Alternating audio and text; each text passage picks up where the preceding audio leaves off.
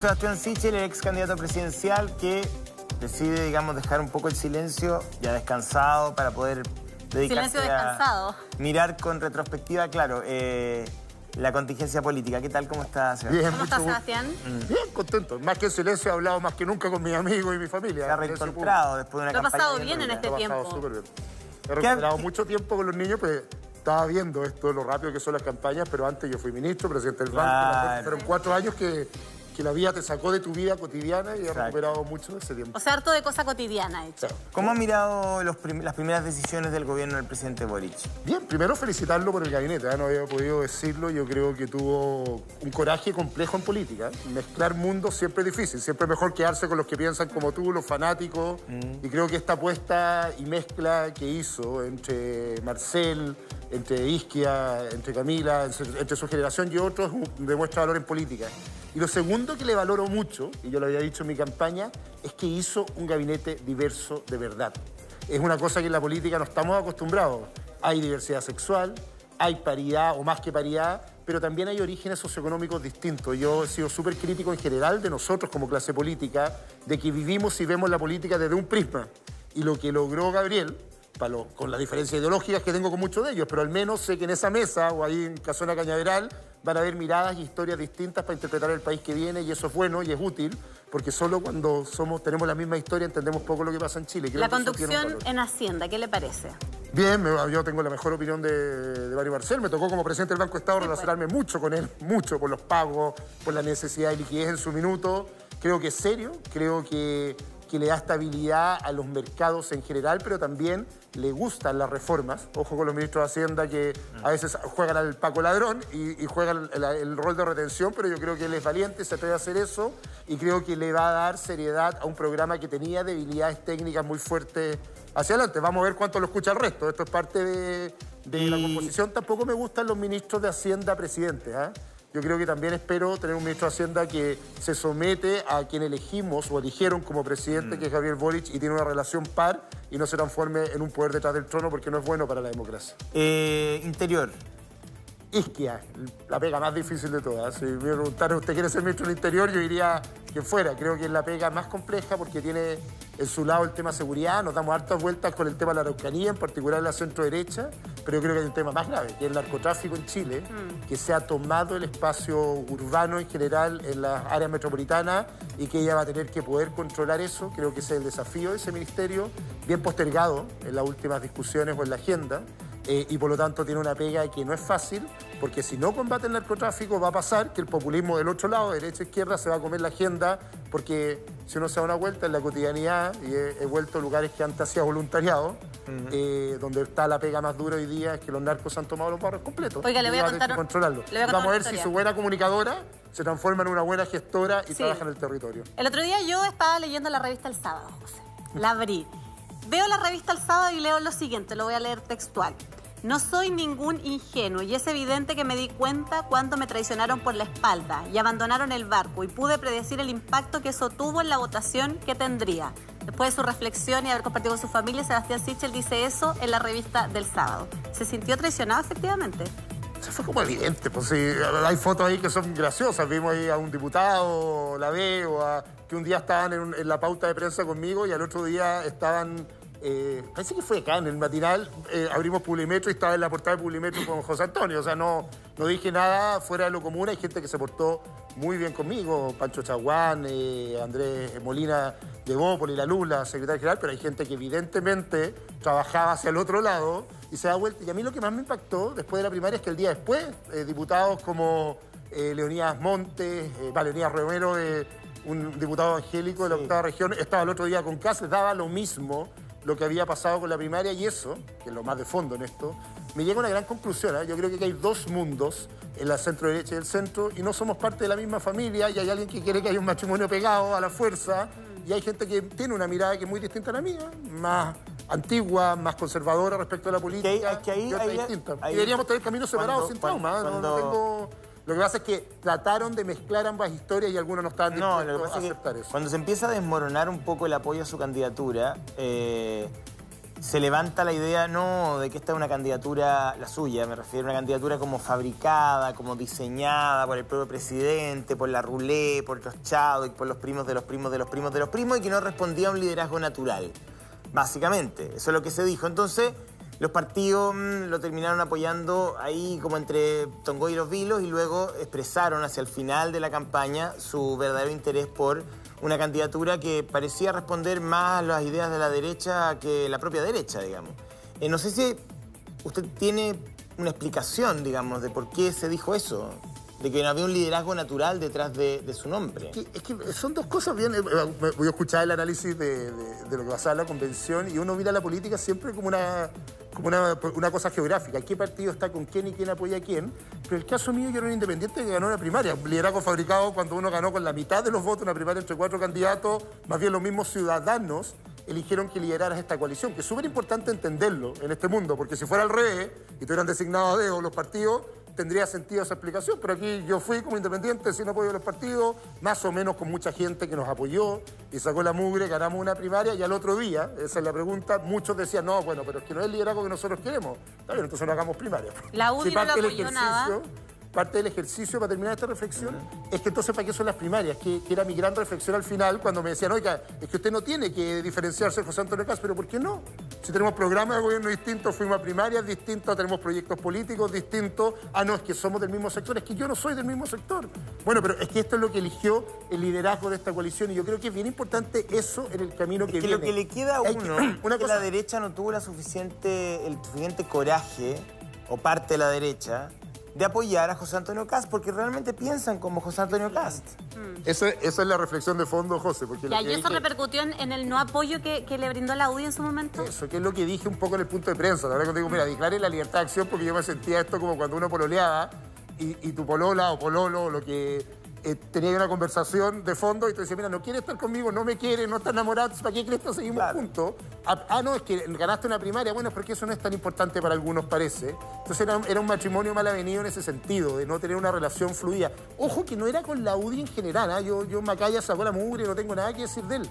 Es al revés, había muchos liderazgos puntuales. Yo el primer debate, me acuerdo siempre, eh, termina el debate y veo senadores de la UDI celebrando a José Antonio Caz como si hubiera ganado veces el liderazgo derecha que necesitamos. Y dice, bueno, entonces, ¿por qué estaban en esta primaria? ¿Para qué mm. fingimos esta relación accidental? Y yo creo que hay que aprender algo lo que hizo Gabriel Boric con el mundo de la concertación. Si esa es la lección de, que uno saca después, es que es mejor revelar las identidades. Hay un mundo que es el de Gabriel Boric, y hay otro mundo que era el de la concertación. Gabriel Boric termina ganando y liderando esta coalición, y después, a la pregunta de Marcel y la concertación, ellos entienden que el poder o el eje del poder está allá. Mm. Nosotros lo hicimos al revés. Yo soy una persona de centro, liberal, independiente. ¿Cuál es la salida? De esta coalición y me di cuenta que había gente que no estaba dispuesto a esta amplitud y en esa mirada, sino que quería lo mismo. La, derecha queda con un tremendo problema. O sea, estamos saliendo de un gobierno que deja el país con muchos temas pendientes, con todo lo que han sido cuatro años que parecen 40, la verdad, porque han pasado tantas cosas. Eh, por otra parte, hay una falta de relato, de proyecto en la derecha. Tendrán que sentarse a conversar. Un partido republicano que pese a haber perdido, eh, parece tener un, relato mucho más nítido respecto hacia dónde quiere ir, eh, con liderazgos bastante visibles y reconocibles y vigentes también. Entonces, ¿cómo se repara la derecha? Súper buena pregunta, José. Lo primero es eso. Aquí hay una discusión sobre el futuro del país. Esa es la discusión de fondo, que yo creo que Boric tuvo el mérito eh, de interpretarlo mucho mejor y hay una discusión sobre el pasado. El pasado siempre es pararte la bandera del anticomunismo, el antifascismo, son como discusiones ochenteras en que tú paras tu agenda a partir de tratar de negar al otro. Va a ser lo más práctico, una cosa que a mí no me, gustó, muy, muy fuerte del debate, como tratar de convencer al resto que no se ha hecho el test de drogas o que es el debate y no decir, oye, ¿sabes qué, qué vamos a hacer con el tema mujeres? O el tema emprendimiento, o cuáles van a ser las políticas sociales que queremos encabezar. Lo digo desde mi mundo en esto. Mm. Y ahí republicanos tienen un mérito, y José Antonio Cas lo tiene muy grande, y me ganó. Además también hay que ser honesto en esto, porque sí tenía un relato, un relato que a mí no me gusta, que estamos en la antípoda, un relato que tiene que ver con la identidad nacional, con los discursos antiminoría en general, con la reivindicación de la seguridad como estrategia política, etcétera. Y nosotros, y lo digo acá como alguien liberal de centro en este mundo, no tenemos ese relato. ¿Qué queremos sobre el futuro? Yo creo que traté de levantarlo en la campaña. Hay un cambio demográfico que está afectando a la sociedad que hace que la vejez sea el tema más trascendental, pero también cómo la juventud se inserta en el futuro, o el cambio tecnológico y las brechas que genera, o el tema del cambio climático como una agenda desde la innovación y el emprendimiento clave y que la centro derecha debería poder reivindicar como propio y no regalarlo a la agenda. O el tema mujer, o minorías que, están, que son discriminadas y cómo creer en la libertad te debería hacer nivelar la cancha hacia arriba y no lo que me pasaba con la campaña de José Antonio. ¿Sabe lo que me hace pensar eso, Sebastián? Que usted está como en el momento incorrecto y en el lugar impreciso. Porque todo lo que usted me, dice... Eso me dijo mi señora. ¿O no? Porque todo lo que usted me dice tiene sentido, pero parece que el problema no era usted. No, yo creo que al revés. El problema era que se polarizó la elección. Cuando tú polarizas una elección, y lo dije en esa entrevista que tú citaste, eh, hay dos formas de enfrentar este debate. Mm. Ponte tú que tú eres alguien de izquierda y te enfrentas a mí y tú puedes decir, mira lo malo que eres y dedicar toda tu campaña a hacerlo Y obvio, yo, mis fanáticos van a salir a aplaudir, bien, por fin le pegó lo que me pasó en el primer debate, le sacaste la mugre a Boric, qué bien, estamos contigo. Como yo no pertenezco a esa cultura, obviamente lo que logras en una primera vuelta es obtener los votos que quieres, el 30%. Y después te pasa lo que te pasa en segunda vuelta, porque cuando quieres construir lo otro, que es lo que quiere el chileno que nos está viendo, o sea, se le importa poco en general el chileno medio, si la izquierda, la derecha, lo que quiere saber, bueno, ¿y qué va a hacer para mi vida? ¿Qué hago con el basural que tengo en la esquina de la pintana? ¿Qué hago conmigo como mujer que me pagan menos en el sueldo a fin de mes? ¿O qué va a pasar con el Estado cuando no me atiende? La respuesta ya no basta con, hablarle a tus fanáticos. Y lo que ha pasado muy fuerte es que las redes sociales exacerban esta idea del fanatismo. ¿Cuál fue mi error? La Para no me da culpa que se perdimos. Pues. Mm. El error más fuerte fue no entender que el discurso al fanático sirve en una fase y que por lo tanto hay que debatirlo no haber enfrentado más fuerte este debate entre José Antonio y Gabriel Boric y no ser siempre como el niñito que estaba en la mitad de la pelea diciendo, mire, tranquilo, pongámonos de acuerdo, sino que también poner una agenda distinta eh, sobre la mesa. Y yo creo que ese es el desafío de la centroderecha por rato que oye, ¿qué vamos a hacer para el país? Si el resto es música, ¿cierto? No una pelea de quién administra o quién gobierna. Eh, oiga, señora, pero, a vivir mejor si estoy yo? Pero hoy día está bastante claro... No estábamos en eso, estábamos todo el día diciendo, mira, la UDI va a estar va a estar RN, sí, hay para estar con nosotros no va a estar, y era una discusión absurda porque no le importa a nadie más que a nosotros. Claro, es una discusión muy elitista. Pero bueno, hoy día lo cierto es que ya hay presidente, ya hay gabinete, ya hay equipos que se están formando, de hecho se están reuniendo ahora el presidente y su gabinete, y hay temas que sería interesante eh, discutir. O sea, el tema migratorio es... Ya, ¿qué más puede decir uno? O sea, después de lo que vimos hace dos días con, el, el funcionario carabinero, ¿cuál es la salida de esto? O sea, ¿cómo, se ha llegado a esto primero y de ahí y en adelante cómo se maneja y se controla una frontera donde entran 500 personas sin documentación, no tenemos información, no sabemos de dónde vienen, vienen algunos en condiciones que hay que asistir porque hay una crisis, una diáspora, digamos, política, pero también al mismo tiempo humanitaria. Eh, y, el, gobierno, digamos, eh, parece ya haber renunciado a la posibilidad de hacer Estado ahí. Esa es la conversa y que tiene que ver con otra cosa que me preguntan. Si tenemos un desafío grande que el Estado no hace bien su trabajo. Y la discusión antigua es si es más Estado o menos Estado ridícula. Sea, aquí lo que tenemos en general es un Estado que hace muy mal su pega, te lo digo habiendo sido presidente del Banco Estado, y sufriendo diciendo, oye, ¿por qué estamos bloqueando tarjetas masivamente? O por o cuando era ministro, ¿por qué el registro social de hogares se demora seis meses en actualizarse cuando la gente... O tenemos una eficiencia muy fuerte y los políticos somos malos para sacarle ese bulto al desafío Boric, yo creo que es el más importante. O sea, aquí más que quién es subsecretario y qué boteo es cómo va a transformar la pega que se hace en el Estado porque no hace su pega bien. Y ahí voy al tema migratorio. Y el tema migratorio, ese tema es clave. Aquí hay dos miradas, yo diría como la mirada retrógrada, que casi como que hay que hacer una zanja y echarlos a todos para afuera y, poner y tomarnos todo de la mano para que no entre nadie en Chile, que es ridícula. En un mundo en que el 10% de la población migra, eh, Chile tiene un 7% de migración y por lo tanto va a haber más migración futura. Y la mirada también media absurda que planteó en un minuto Gabriel Boric, que era como que entren todos y le damos viendo a todos, que absurdo si no podemos cubrir las necesidades básicas en Chile. Por va a haber que hacer algo que a nadie le gusta mucho, al desafío de Isquia es ese, que es hacer esto regulado y ordenado, y eso va a requerir hacer cosas que no son populares. Oiga, Sebastián. El tema de los retiros de los fondos previsionales fue un tema polémico en su en su campaña. Hoy día hay una nueva disputa ahí política entre lo que prueba, en lo que en lo que opinan algunos parlamentarios de prueba dignidad y la puerta que ha cerrado el presidente Gabriel Boric y también su, su ministro de Hacienda. ¿Cree usted que debían, deberían impulsarse más retiros o usted más partidario de lo que opina el ministro de Hacienda de cerrar absolutamente esa puerta? Una cosa que me pasa con lo de los retiros es que como que retirizamos la política, no sé cómo decirlo. Que todas las políticas públicas todo el tiempo vuelven a la discusión del retiro Es como si tú con tu mamá o con tu papá todo el tiempo discutierais solo sobre la mesa y no cómo generar más lucas o cómo pagar en el mediano plazo. Y digo que es malo, ¿ah? Y me impacta que la política termina eso. Lo logró la abuela, como decía, que el debate siempre nos lleva a una conversación de corto plazo. Y de corto plazo. Que es como de, vamos a retirar, cada día que menos, que haya menos gente que retirar. Entonces, ¿cuál es, ¿qué es lo que digo yo en esto? Hay que tomar una definición de cómo primero se va a llenar la plata que no se retiró y no está en la agenda esa discusión. Me encantaría que estos parlamentarios, incluyendo Pamela Giles u otro, alguien dijera, oiga, ¿sabe qué? Tenemos un problema más grande. Hay cuatro millones de chilenos que no tienen ni uno.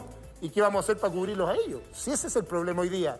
Y la discusión de los retiros debería ser de segundo piso respecto a eso. Una vez que tú resuelves eso, dices si se retira más, si no se retira, pero estamos haciendo el populismo más precario, que es como saque su plata, saque su plata, y todos los días y todos los años estamos discutiendo eso. Y me pasó en la campaña.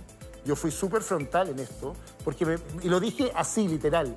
Me molestaba que la discusión del retiro siempre fuera si vamos a retirar y nadie dijera qué va a pasar con la gente que no tiene fondos. Y lo mismo le pido a Boric, a Marcel, al presidente, a Marcel, a Pamela Gil, a los parlamentarios. Por favor, se acabó la época electoral. Pongámonos un poquito serio y discutamos qué viene, porque si no, mañana vamos a seguir discutiendo el retiro, porque es popular, logramos salir en los medios en esa discusión y nadie sabe qué va a pasar con 4 millones de personas que ya no tienen ni un peso en sus ahorros. Entonces, a, la frivolidad de la discusión, digo, el sí o no retiro me parece una discusión ridícula, porque si me pregunto digo, obvio que no. ¿Por qué no? Porque no sé cómo le lleno el bolsillo a los que no están y por lo tanto sigo generando un hoyo más grande sin tener clara la respuesta original y va a dejar quebrado. Y me gusta porque Boric, eh, que el presidente haya dicho que no, pero espero que no, la respuesta no sea no, sino que tenga una política para resolver el problema de fondo del hoyo gigante que dejamos en el sistema de pensiones. ¿Usted deja Chile?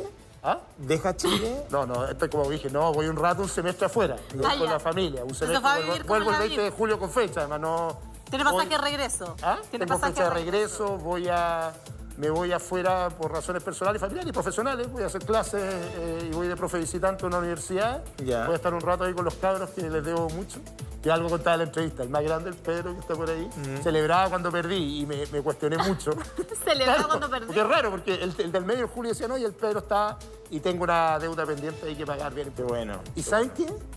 Eh, esto también es política. ¿eh? Yo creo que los políticos nos desconectamos emocionalmente de nuestras propias vías y lo hacemos como el ajo alguien que no entiende el barrio, lo que pasa en tu casa. Bajo esa lógica, ¿le gusta entonces el estilo que está usando el presidente Boric, que sale a comprar sándwich, que va al Portal Lion? Pero obvio, si tú no sabes, me gusta lo que hace el ministro de Transporte, ¿eh? si tú no sabes cuánto vale el metro, o no sabéis cuánto está el kilo de ayuya en la esquina, o no sabéis cómo le va a tu hijo en el colegio, ¿qué puedes saber del país? ¿Cómo puedes tomar una decisión? Esto no se aprende en libros. Mm. Hay algo de, los políticos que se deshumanizan y se alienizan en la discusión política cotidiana. Insisto en esto, ¿ah? y la UDI, ¿sabéis qué?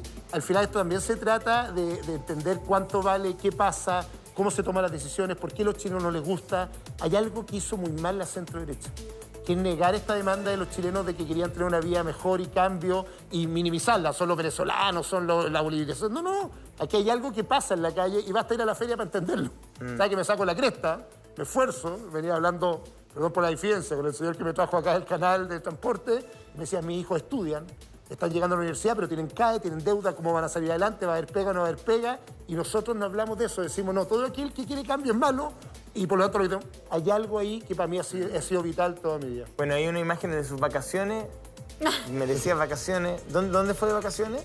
No, yo voy a Yico, que es ah. como en la costa del Maule, y tengo un hábito que saco lapas. Entonces ahí estoy ah. sacando lapas. Como un hobby, ¿no? Si eres pescador artesanal, please, no sé, no, no, pero puedo sacarla. Saco lapa y me meto a sacar lapa y recuperé ese hábito. Oiga, qué particular ese hobby igual. Sí, es sacar lapas. Yo me crié con coro, entonces comíamos del mar y me encanta. Entonces, y, parte de la gracia para mí es comer lo que saco del mar. Está muy bien. Muchas gracias, Sebastián. Que tenga un... Que le vaya bien, Sebastián. Muchas gracias, gracias, por el cariño. ¿eh? Bueno, nos vamos a ir a otro tema luego del corte. Volvemos con el tema del eh, taxista desaparecido ahí en la región de Valparaíso. Han habido novedades en las últimas horas.